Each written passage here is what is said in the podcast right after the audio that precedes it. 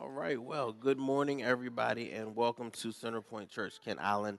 If you are a visitor or this is your first time here, uh, in your programs, you should have had a connection card. If you don't have one in your programs, right outside those doors is a connection card. Please feel free to fill out that connection card and give us as much information about yourself as you would like. Um, and just share with us if you have any prayer requests. We'll be glad to uh, take those prayer requests with our leaders and we'll pray over them uh, for whatever you're asking for, and that God would work and move in a tremendous way. Um, again, we want to thank you for coming. If you are new here or um, again, you've just been hanging out with us for the last couple weeks. We've been doing a series entitled Nehemiah Forward. Um, what this series is about is a man by the name of Nehemiah who has felt God really speaking and pushing and leaning on him to go do something great for his a foreign land. And so he decides to go back over to Jerusalem and begin to build and put up the infrastructure of his wall to protect his community that was once um, devastated and destroyed. And so Nehemiah is going back to Jerusalem. He's building and establishing this wall. He's stacking the wall. He's building the wall so they can start having the infrastructure that it needs to protect itself and to move forward to establish it we've talked for the last couple weeks about what it looks like to move forward um, in prayer, moving forward uh, through challenges, uh, taking those first steps, taking those moves, dealing with uh, situations and difficulty, understanding that all of those things are going to take place, but a lot of those things are used to push us forward. A lot of those things are used in some kind of form or fashion to help us move forward. But the key is that we ha- constantly have to keep moving what? Forward. And so, as we continue in this series, I'm, I'm so glad that you're here, and I want to invite you to hang in there with us. Um, if you have not heard any of these uh, messages yet of the series, we have it on our website, and you can definitely go and check out and catch up with us on where we are in this series. I'm going to ask that you guys would turn to the book of Nehemiah. If you have your Bible or your app, turn to the book of uh, Nehemiah, the sixth chapter. While you're looking for that app, we're getting ready for that. I'm going to pray for us, and then we'll move right into that scripture. Um, dear God, I pray that you would open up our hearts and our ears to receive your word. I pray, Father, that you would open up our minds to, uh, with clarity, recognize who you are in your voice. Plant in us your Holy Spirit right now. Guide us and lead us in all truth and in righteousness. Allow us to submit and humble ourselves in your presence. Father, we thank you and bless you in Jesus' name. Amen. Here we ask everyone to um, stand as we read God's word and honoring it. So, Nehemiah chapter 6, whether you have it or not, it'll be on the screen as well. So, Nehemiah chapter 6, verses 1 through 4.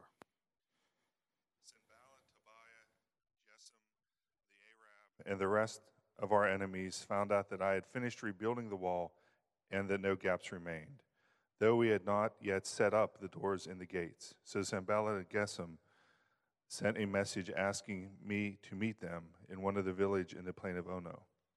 But I realized they were plotting to harm me, so I replied by sending this message to them I am engaged in great work, so I can't come. Why should I stop working to come and meet with you? Four times they sent the same message, and each time I gave the same reply. Amen. You guys can be seated.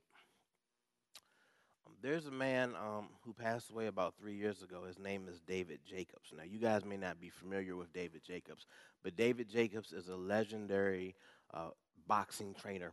Um, he trained people such as Sugar Ray Leonard. Um, he trained uh, Mike Tyson. He trained Evander Holyfield. He trained David Tua. He trained some of the up and coming great boxers of our time. Um, David Jacobs played the piano at my old childhood church. And so when he wasn't out in uh, uh, Las Vegas training and, and, having these fights, he'd be at church playing the piano. And so uh, it's right in PG County down in uh, Landover, Maryland, which is a really crazy place for this guy who makes millions of dollars to live, but he wanted to give back to his community, and that's what he did.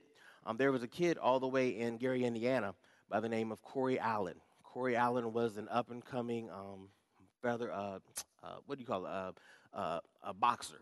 And so David Jacobs says, I recognize that you have a lot of talent. I recognize that you can be an amazing boxer. I want you to come um, live with me and let me train you. And so he grabs Corey after he comes out of uh, his 11th grade year, going into a senior year, and transfers him over to Roosevelt, Roosevelt High School in Greenbelt. Um, he begins to work with Corey as a trainer. He starts bringing Corey to church because he says, Listen, if you're going to hang out with me and live with me, you got to come to church as well. And Corey says, Fine. Corey Allen gets to the church, and Corey Allen meets Brian Wade the well built, amazing, handsome Corey Allen, Corey Allen, the well built, handsome, amazing Corey Allen, and the built Brian Wade. I was say well built, but, but built. You got the football player and the boxer. and instantly we hang out, we hook up, we become like brothers, we are best friends. We get in a whole lot of trouble on Saturday nights and then come to church and pray it off on Sunday. You know how that works as high schoolers. You're a senior, you're wild and crazy. We both had good hair. I had lots of great hair back then, uh, amazing, immaculate, beautiful waves of golden locks. It was beautiful. I miss my hair so much. Um, but I had it. I had it, and I looked good when I had it. And so we were doing all this stuff and hanging out. And one day, um, we did some wild stuff on a Saturday, and we got home, and I felt like kind of bad about the wild stuff that I did. You ever had one of those moments where you're like, I've done a whole lot of stuff and probably a little bit more than I normally do when I'm doing wild stuff? And the next day we went to church, and Corey was doing that wild stuff with me on Saturday, and we get to church on Sunday, and I can probably count on my hands how many times I've experienced like these moves of God, these major, amazing moves of God. And in this particular situation on Sunday, there was something that happened in the service, and, and God was just there, and it was a life changing, altering moment for me. And I knew that Corey was touched by that moment as well. Um, later on in church in the basement, I said, Listen, man, we got to get focused. We got to get serious about God. We got to start like going really hard for God. We got to change our lives and just be really serious. Well, the next day, um, our pastor was planning on speaking at a church um, down the street, and he was getting ready to do a church anniversary, and so he's planning on going there. And I get a call from my girlfriend, and she calls me and tells me that we go to two different schools, and one of my best friends tells me that you've been trying to talk to her for the last couple weeks. We need to handle this situation right now. You got to understand how upset I am because it's true.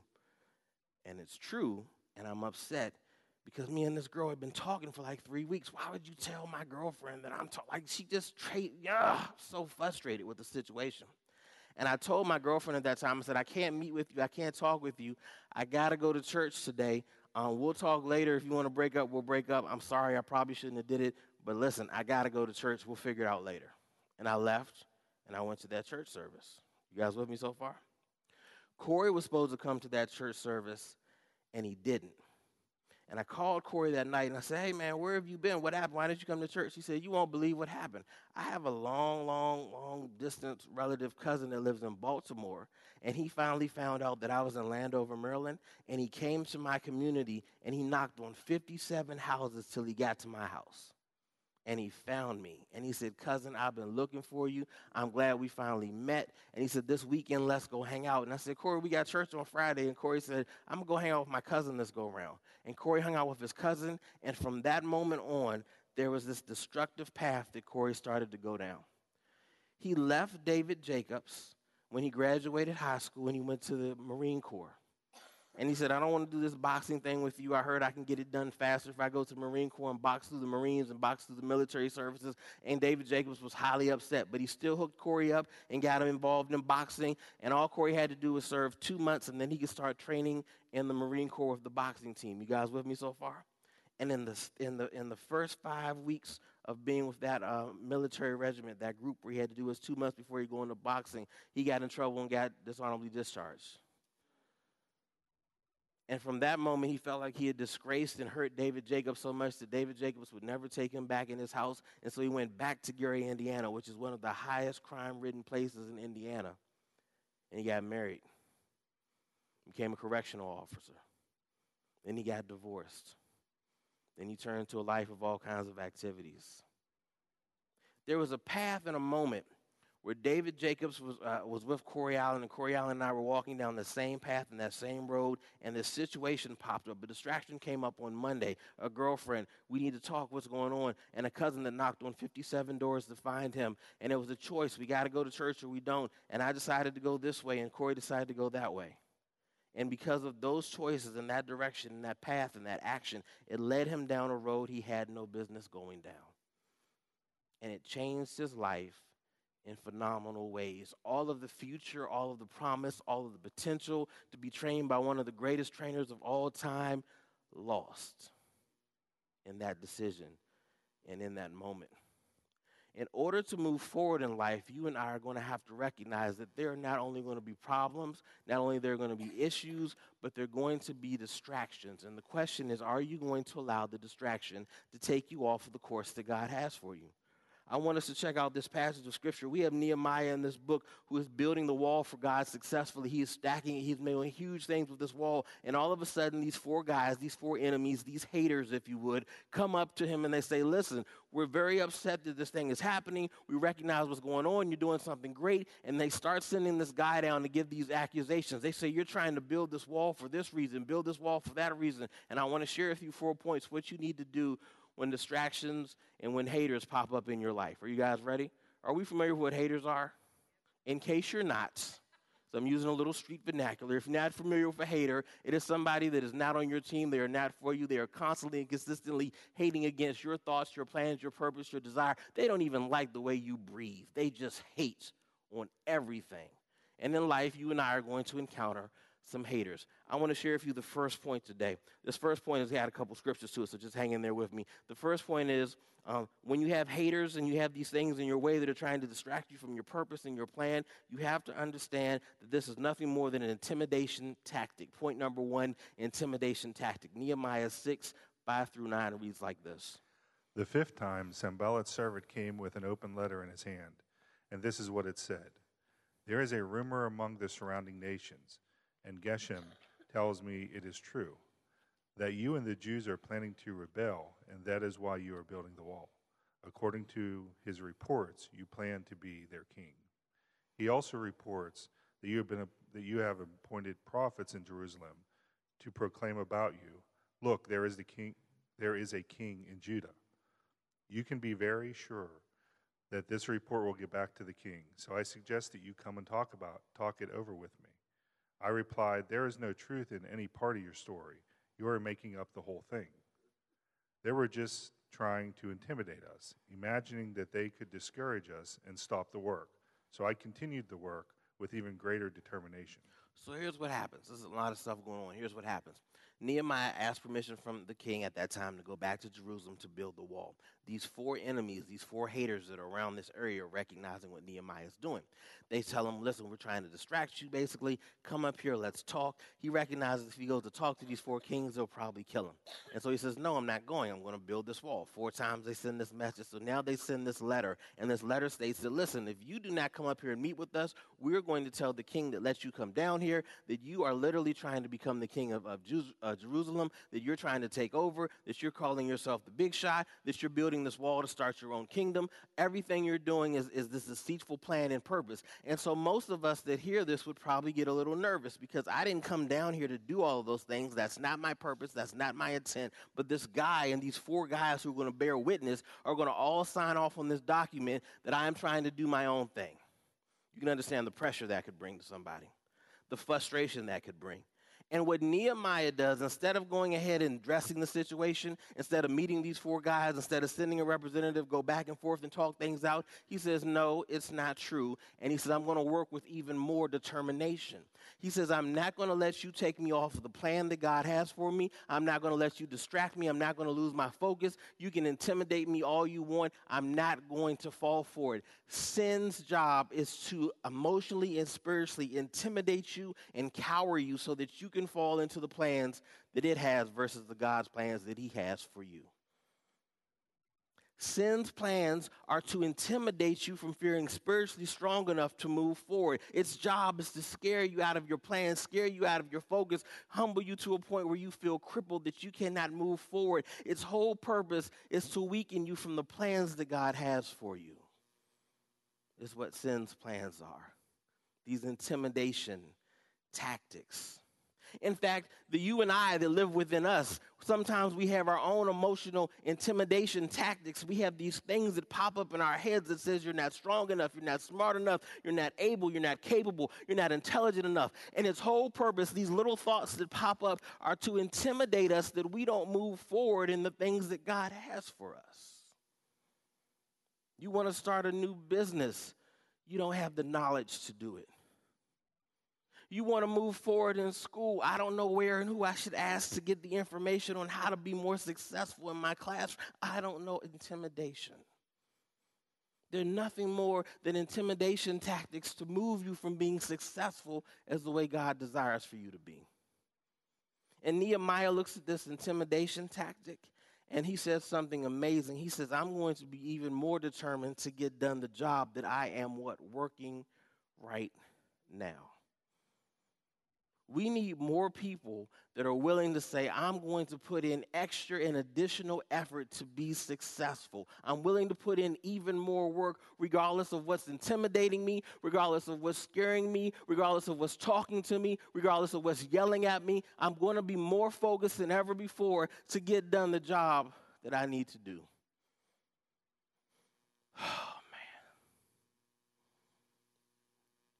I tell you guys, I do marriage counseling all the time, and I love doing marriage counseling. But some of the things that stops marriages from being successful are two people that are not willing to change, two people that are intimidated about moving forward, two people that don't want to give in. Everybody's intimidated by these me issues and their issues, and nobody wants to put in the work to move forward. In order to be successful, you're going to have to dig your heels in and be determined to move what? Forward. Nehemiah says he worked with even greater determination. He's, you know what kind of person Nehemiah is to some extent? He's stubborn. And sometimes you need a stubborn mentality when it comes to serving God. I call it that goal line defense. Um, it's when you're when you're getting ready to do something great, when you're getting ready to score, when you're getting ready to cross over the line into the end zone, defense gets tighter there's more people in front of you to stop you from going forward. And you have to dig in and say, I'm going to be more determined to get the ball over the line than you are going to stop me. It's I don't care. I'm going to stick out my chin. I'm going to be tougher than you ever could imagine kind of determination. It's when those arguments are right there and you have an opportunity to let that argument derail the rest of your evening. Is it just, I've never, no one else has been there? Whatever. So when you're in that moment of I got an argument and oh, you said something dumb and I'm about to really hop on you because you was extra dumb in that statement and I'm about to show you how dumb you are. Am I willing to let that conversation derail the rest of my evening or can I push past it to get us back on track?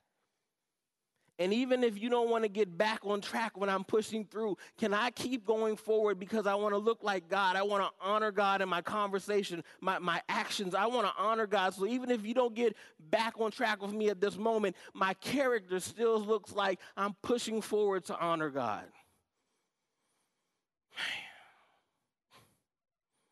I got one kid. I got one kid. No, I ain't gonna tell you which one it is. I got one kid that has to win.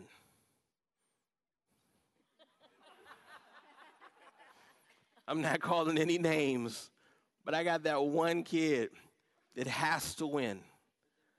They would rather lose their phone for a month, but win that argument. Stop talking back. But let me just tell you how, can I tell you how I feel? Listen, I promise if you tell me how you feel, it's not going to end well for you. Well, I got to tell you anyway. Dog, stop talking. Please go to your room. But first, let me say something. Would rather win the argument than win the freedoms of their phone for a month.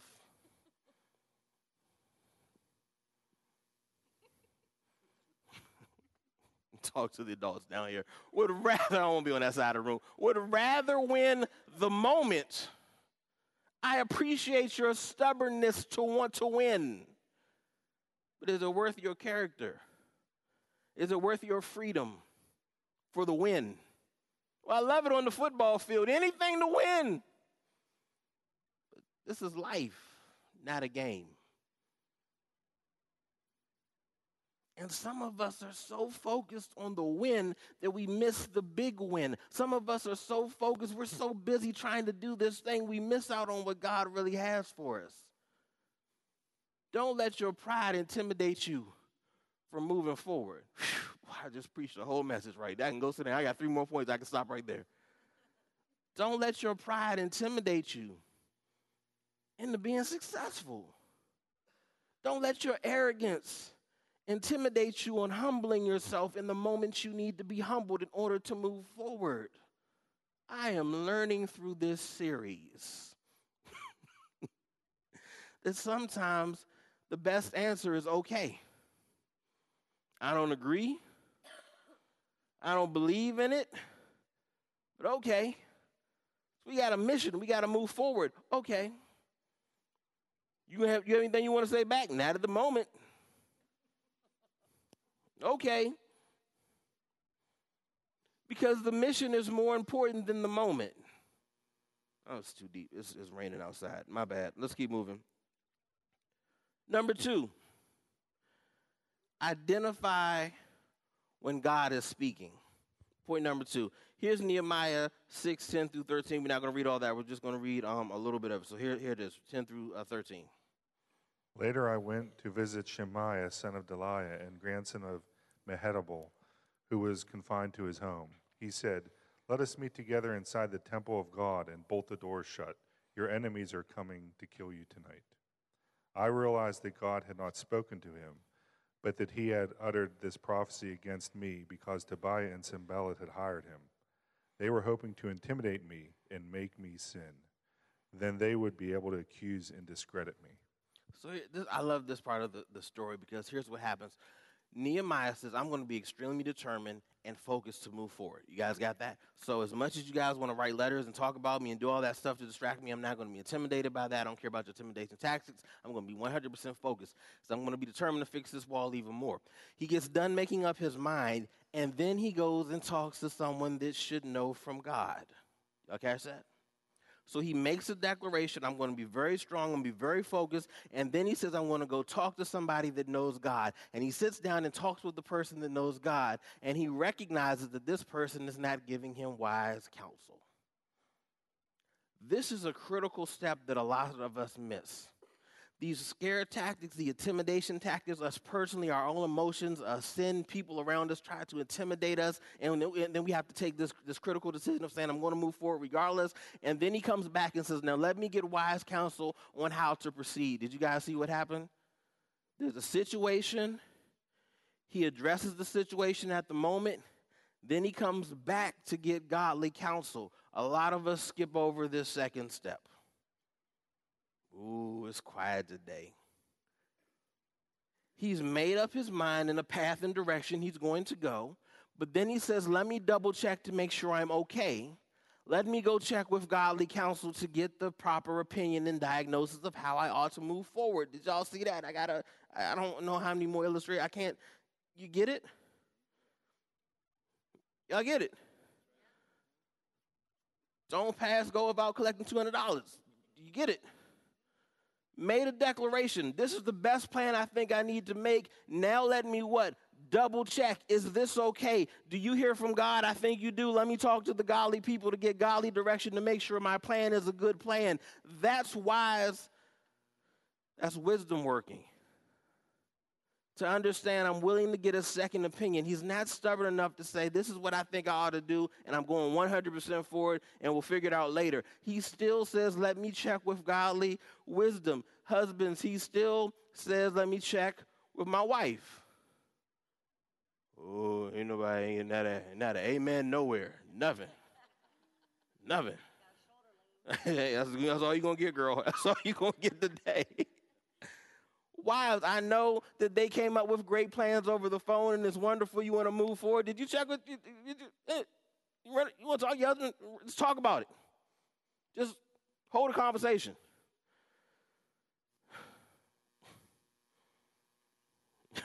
you choking over. It's real quiet. You got extra quiet. Are you willing to get a second opinion on moving forward? And so he gets a second opinion and he recognizes the second opinion does not sound like God. That is okay. At least he took the opportunity to humble himself for a second opinion. Because some people's opinions, though they may be as godly as they are, doesn't sound like God sometimes. God would not tell you to cower. God is bold and courageous. There's a way he tells you about retreating. There's a certain kind of way. Everything this dude told him was nothing that sounded like God. This is what I love about this passage of scripture because after he goes and tries to find out where is God speaking, what is God saying, he realizes this counsel isn't good. He realizes there's something shady going on, and he realizes that this whole situation would be there to cause him to make him sin.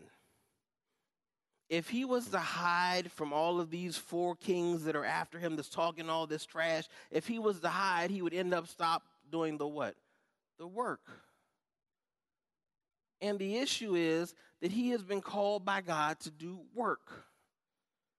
And if he's not working, in God's eyes, that would be a sin. Jake, I'm here, bro. I'm here. You with me? You're with me. He says, if you're not working, you're not winning, you're sinning. I did a rhyme right there, It's a whole rap. If you're not working, you're not winning, equaling that you are sinning. He says, in order to be pleasing and acceptable in God's eyes, you got to be doing some what? Work. And he says, if you're going to be successful in life as a Christian, as a believer, you've got to put in work. You can't do marriage for three years and say, ah, that's good enough. I serve my nickel. it doesn't work that way. I did my time. You got to put in work. Your kids, I got them to high school, I'm done, or I got them college. No, you still got to put in work. I got to see you on this test, I'm good. No! Work. Did you see your progress report? I got seven A's and one B. I do no more work for. No! Work. There's no rest breaks. There's time off. There's the weekend. Then we're back to work. He says, if you're not working, you're sinning. He says in this passage of scripture, he says, listen, he goes and gets wise counsel. He goes to get this godly counsel. This godly counsel is, is crooked because it's telling him you, should, you shouldn't do anything. Shouldn't do it. Just hide. That's how we deal with intimidation. We work harder. We push through it. We move on. You and I need to take moments to identify godly counsel. And we need to make sure it's the right counsel. And we need to see if this is God's voice speaking to us, if this is God leading us down that path. And get a second and a third and a fourth opinion if it doesn't feel right. It doesn't mean get the opinion that agrees with your opinion. Is y'all, is y'all catch that one too? I'm just gonna keep, you know, my kids do that all the time. Hey, can I go to the school function? No, because we gotta wake up early in the morning. Okay. Hey, mom, can I go to the school function? Ask your father hey, dad, I was thinking because so and so and so and so is going to the school function. If they brought me back, the issue is not you getting there. I can take you there. I can send you in an Uber. You keep asking me, I might kick you there myself. Listen, the issue is that tomorrow morning we have to go somewhere. Well, mommy said that I could go. Mommy said, ask your father. Did y'all see that? Well, okay, mommy don't have to take me, and, and dad, you don't have to take me because grandma said that she'll pick me up and bring me back. No, where did grandma come from? Well, grandma said she could do it. She said she want, in fact, she wants to be spend the night over house and she bring back in the morning time. No! But some of us will find some way to get a yes for what we want to do. And sometimes God is like, no. There's nothing wrong with getting godly counsel. Don't get mad if it doesn't agree to your plan. Don't get mad if it agrees to the thought or plan that you had. But we got to find out if it's God's voice. But don't keep working your avenue till you get your yes. I had four banks that told me no, I can't get a loan. It's four banks. You might want to hold on. But Bank 12 at 77% interest. Oh For real? Somebody's going to give you money, right? You're going to get it from somewhere. No, maybe that's not God. 77% interest. Sit down. Pay some bills, man. Get your, get, your, get your credit rate right. Like, that's where we are right now. And so he takes the time to find out this godly wisdom, this godly counsel. He looks, he looks, he looks. And once he finds out that this God's voice or not, then he responds. Point number three impressive power. Nehemiah 15 says this. So on October 2nd, the wall was finished, just 52 days after we had begun a guy comes from another place. He comes back to Jerusalem to a wall that's devastated. And he says, Listen, we got to get to work. God has given me great vision. He's given me a plan. Are you guys with it? They say we bought in. And he says, Listen, let's get to work. They build a wall taller than them that surrounds their whole community with stones, some mud, something that's like cement. And they build a destroyed wall in 52 days. Not a wall here, but a surrounding area, surrounding perimeter in 52 days. When you're not intimidated, when you're quick to identify where God is in this process, then you will find yourself experiencing God's impressive power. You will experience these life changes that take place that you don't know how it happened so fast or when it happened. You can't, well, I don't, it just happened so quickly. Bam, this is God's moment. When you start moving forward in this process, you will see God move in ways you never expected, and it will happen so fast and so quickly you have no other choice but to say that was God. It's such an impressive feat that all you can do at the end of the day is say, it didn't even take us two months. Our marriage was headed for this, but we both put in the work. We were talking about divorce, and, and, and, and five months later, it's the best thing ever. Six years of horrible marriage, 10 years of being married all together, the last six years have been absolute hell, and we put in five months of work, and it's the best thing I could ever imagine. How does God take five months versus the 10 and make it the best thing ever? Because two people put the work in and impressive things happened. How do I sit there and say, man, these relationships with me and my kids are horrible. What do we do? And in, in, in a couple of weeks of a couple daddy and daughter dates, a couple spending time, all of a sudden, we are experiencing some of the best things we ever could have or never imagined. Because God's impressive power operates when we are at work. Because God does not glorify sin, He lives in holiness. And when we are walking in a life of holiness, walking in a life striving to be successful for Him, impressive things have to happen. Because we serve a God that works in miraculous and miracle kind of ways. You want to see the blessings of God? You want to experience that forward? I'm seeing all these amazing things happen. Then I promise you, when you start getting your life on track, when you start moving forward, when you ignore the distractions, when you're more concerned about the big win than the win, you'll get the big win and more perks than you could ever imagine. We laugh because we talked about Nehemiah a few weeks ago. Nehemiah, to start this service off, he's, he's a wine taster. You got that? His job is to taste the wine and hope he doesn't die. And if it's good, then he gives it to the king, and the king takes a couple shots and he's good. Oh, I'm sorry, takes a couple drinks, and the king is good. It's real good, probably after all that wine. He's real good. Nehemiah does not have a degree in construction, he's not certified, he's not a mason, he can go to trade school, nothing. And so God takes a guy that's a cupbearer that, that tastes the wine and he has them plotting and planning and structuring and organizing groups of people to build a wall. There's nothing Nehemiah can do in his own power. But God does impressive things with his amazing power and shows off with his oppressive power when you and I are obedient and willing to make things happen. I'm talking about marriage a lot today for some reason. I don't know why.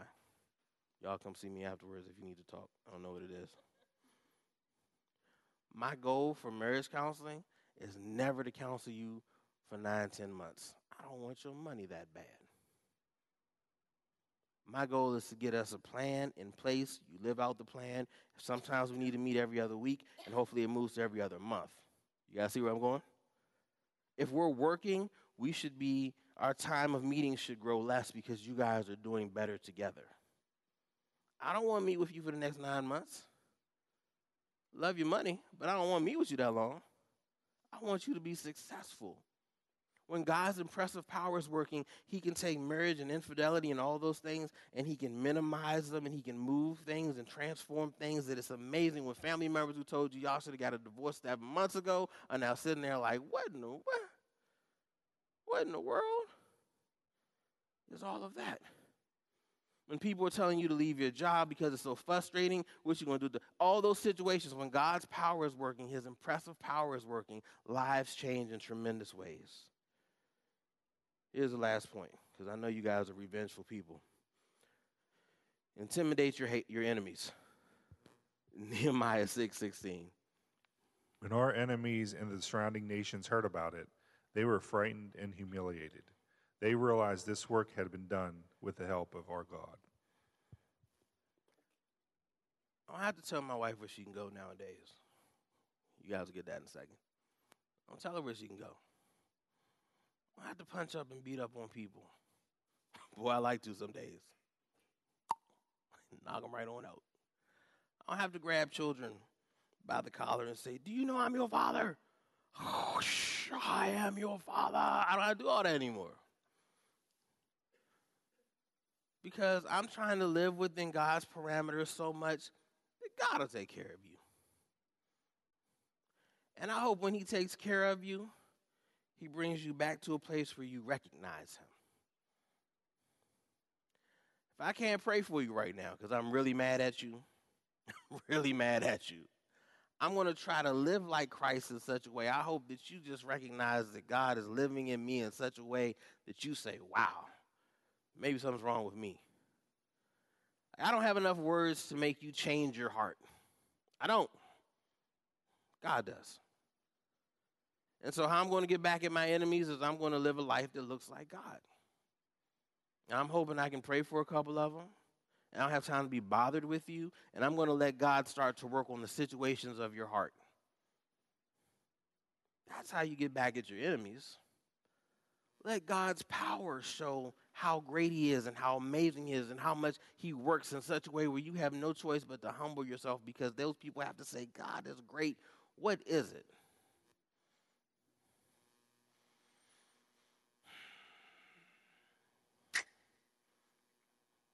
I had this coworker on the job one day. Have y'all had that coworker? I have a career. I've been working this career for 13 years. And one day, that coworker lied on me for the fourth time. I kept count. It's the fourth time. Got my supervisor involved. And I remember at some point I got away from my desk and my career was no longer a career. In my mind, it was Popeyes. It was like a job. You know the difference between a job and a career, right? You know, a career, that's for life. A job is, you know, pay for my cell phone bill. My career in that moment was like a job because I wanted to take that dude and throw him out the window. And I knew you couldn't throw him out the window because there's no windows open up. It was like that triple pane window. But my goal was to just push. And whether he went through or just turned the jelly on the wall, one way he was going through that window. And there we were, face to face. And you know when you get mad, all this stuff, all this gets big, like the I was there. I'm not, I'm not preacher, not pastor, not reverend. I'm, I'm, I'm that guy from that street. I'm that guy. and the supervisor came, her little self. Gentlemen, let's break it up. I'm not a gentleman right now. I'm that guy. And all of this is here, and all of this and that vein from here to here is running through. And they took him. Notice they took him. I didn't move. They took him and took him out the office. And I had people coming to me and say, I've never seen you so angry and so upset before. Never. You're supposed to be a man of the cloth. I said, This cloth comes off today, baby. And in that moment, I had stepped outside of who I was and what I represented. I got distracted, I got deterred, I got frustrated, I got annoyed. I took history and I wanted the win. I know where you get it from. You wanted the win. More important than the big win. I didn't care about bills and kids and, and, and a house note. I wanted my win. That win that says, if I'm going to jail, I'm going to earn all this jail time today. That win. You know the win I'm talking about. I wanted it right now. And they separated the guy. And about three weeks later, he and I had a very man to man conversation. What I didn't appreciate, what I didn't like. And he explained to me some issues that were going on in his household. And I talked about him dating your daughter, which is why you guys are having such a separation. You're not taking her out enough. Y'all in two separate households. Life is tough. You spend time with your daughter. You know, a year later, that dude became my supervisor. A year later. I get more grace from him than anybody else in the office. I get more love. I get more respect. I get, hey, you need to do something? Go ahead and do it. Just get back to me. As long as it's done, I don't care. Than anybody else in the office. Now, how do we go from, I'm going to knock all your teeth out your head, each and every one of them. So I get grace beyond grace by a dude that's my supervisor because I said, you know what, let me get myself back on track. Let me start focusing. Let me start driving this thing. Let me start moving forward. And let me start being faithful. And let me just start being respectful. And let me just start doing my job. And all of a sudden, in a year's time, that man's intimidated by the God that I serve and the wisdom that I share. And in that moment, life changed. And in that moment, there's a level of respect that was never there before. And in that moment, has changed into a whole different step and a whole different pace. That man has to respect the God I serve because I humbled myself to stay and get back on track. I love that story because somebody that was on track got off track but got back on track. Did y'all catch that? That was a whole nother rhyme for him, too. Because I ended with that. It was back, track, that, back, that. I'm a rapper. You understand? I'm a rapper. Spit bars. and that's the whole beauty of it is sometimes we get off track. But God and, and, His power allows us to get back on track, and we can still do impressive and amazing things, even though we may have we may have we may have we may have failed to that intimidation. We still can get back on track and still do amazing and impressive things. Because the God of the universe honors when we put in work. And even though we may quit sometimes, even though we may forget who we represent sometimes, when we're willing to get back on track, He still does amazing and impressive things with our lives. This is something I tell my kids. If you guys don't hear anything else I'm saying today, the rain's too loud for you. This is the one takeaway I want you to take away with you today.